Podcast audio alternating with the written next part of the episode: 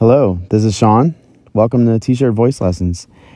And I am here on my very first podcast. We were like making history with myself.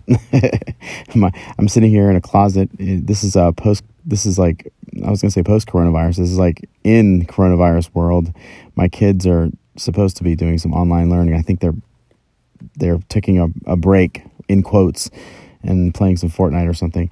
So hopefully they're not going to be too loud in the background. But anyway, I have a lot that I can talk about with voice. I'm very excited about this. I could go on literally from now to the rest of my life talking about this every single day. And that sounds like a pretty good idea, actually.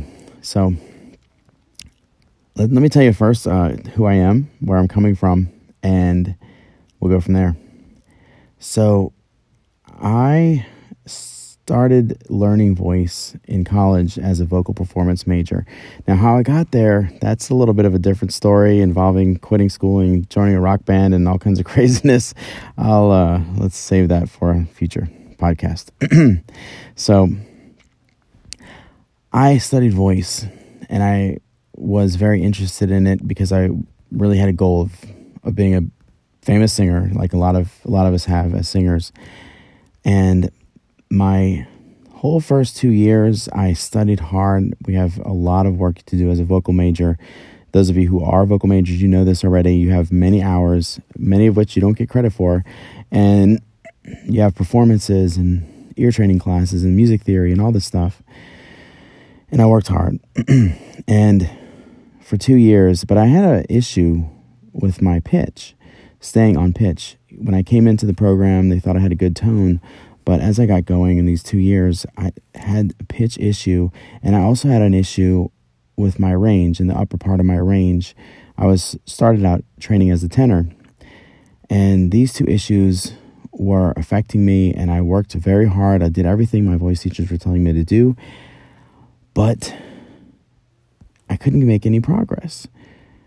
It was hit or miss, but for the most part, it wasn't working for 2 years. And this felt really personal. I felt like something was wrong with me. Like, what is wrong?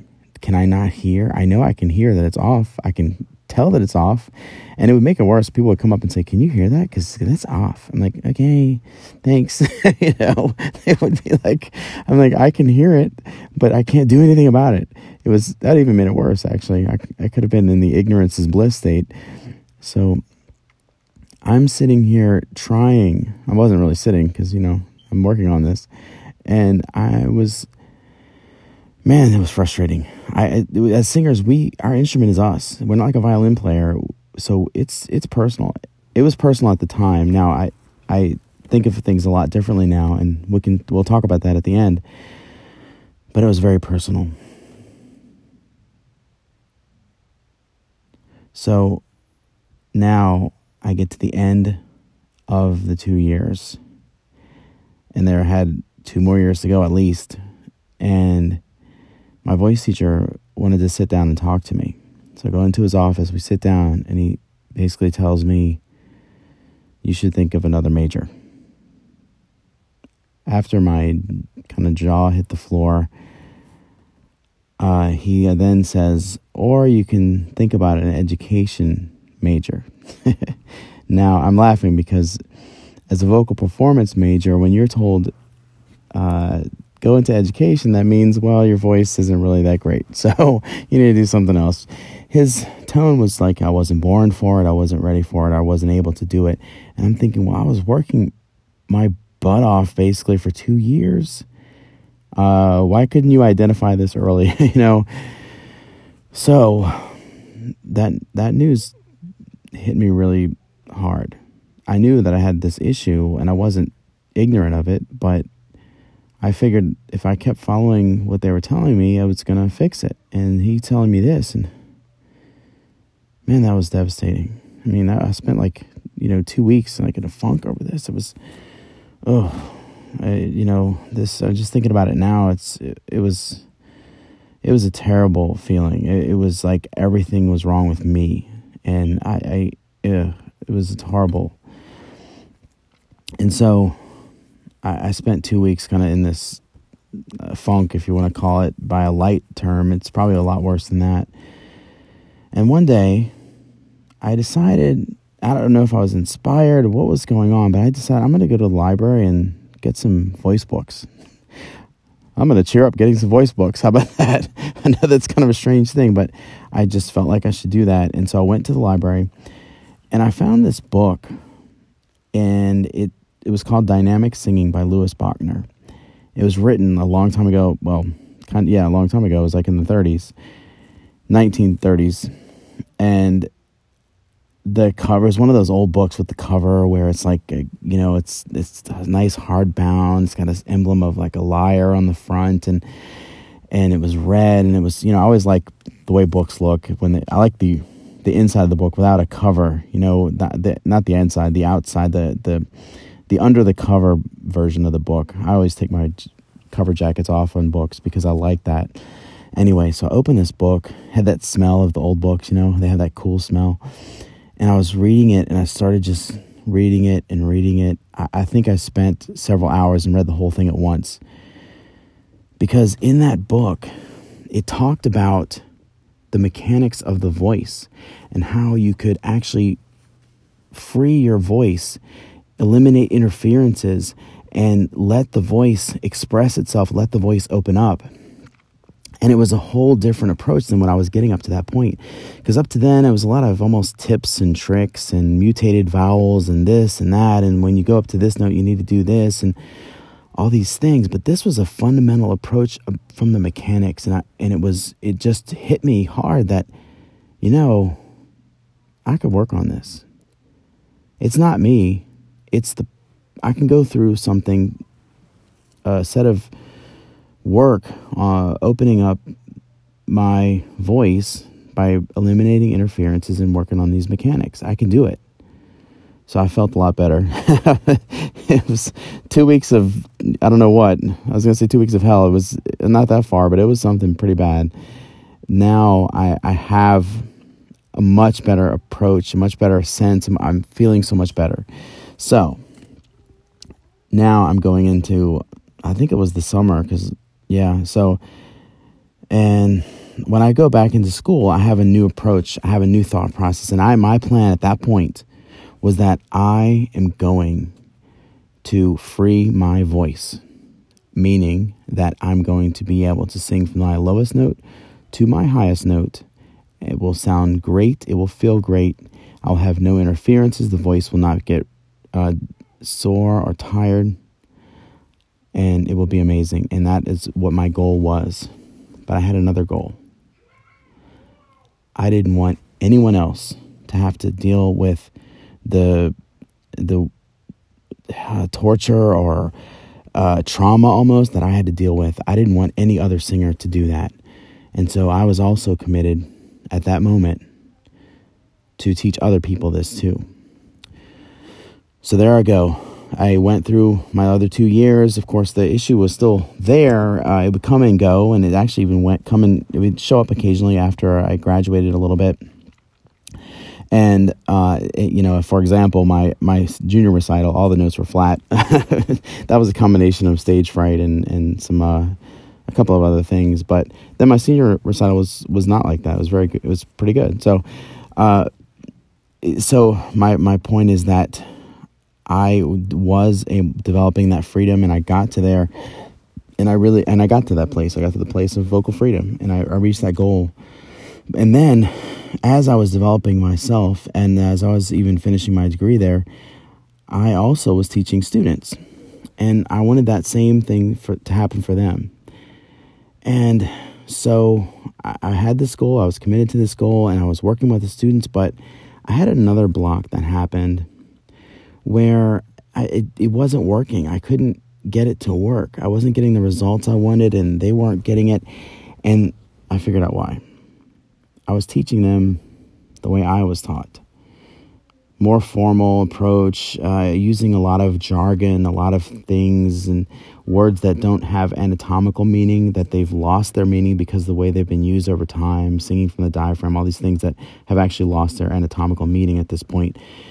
And I did all that stuff. So I said, wait a minute, we're going to do something different. We are going to teach my way, my style, and in a way that frees the student, has fun, and all this stuff. This is where later on I would call this T-shirt Voice Lessons, because this is about coming in a t-shirt, being relaxed, being able to express yourself. And I was going to talk to my students in a way that addressed the actual mechanics of what was going on, so they would understand. We'd work on the interferences, and we'd keep opening and opening the voice until it was there, and let the voice express itself, let the voice increase its range, and so on. And then, once I made this approach, I started getting success with the singers. I had singers that could fill auditoriums without a microphone. I had singers that would be timid and shy and go on to become a confident person, not just the voice, but actually personally. It was awesome. I had a jock in high school that decided to do a music career. He had like a 1 octave range, and by the end we had a 2.5 octave range, and could nail the heck out of Nessun Dorma by Puccini. Not by Puccini, but I was going to say by, well, it's Puccini, but it's Pavarotti was the singer who made that famous. And can you believe doing that in high school? It was awesome. So all these great successes, but then I had even more of a transformation personally, because during this whole process, teaching students, and where that started out being down on myself, like, what is wrong with me? I understood that this is just a process. Anybody could learn this process. It's not about you. It's not about me.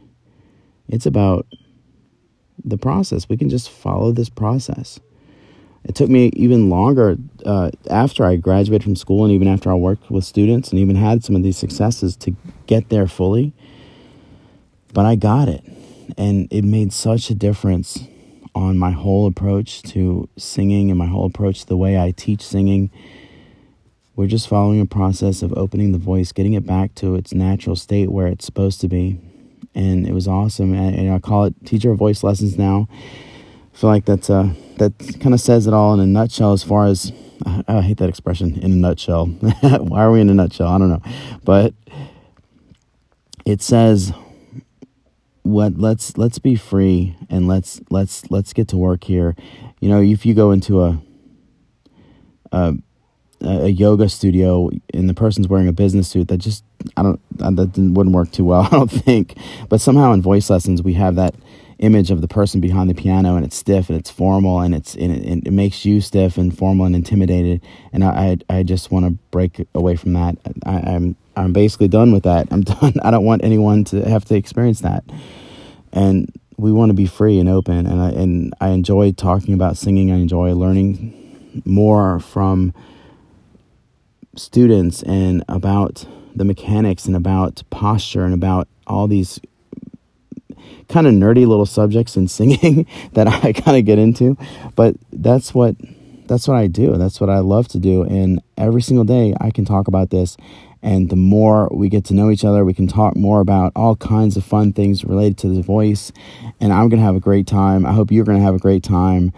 I will be at this for you, and we'll make some music. I want to leave you with a thought.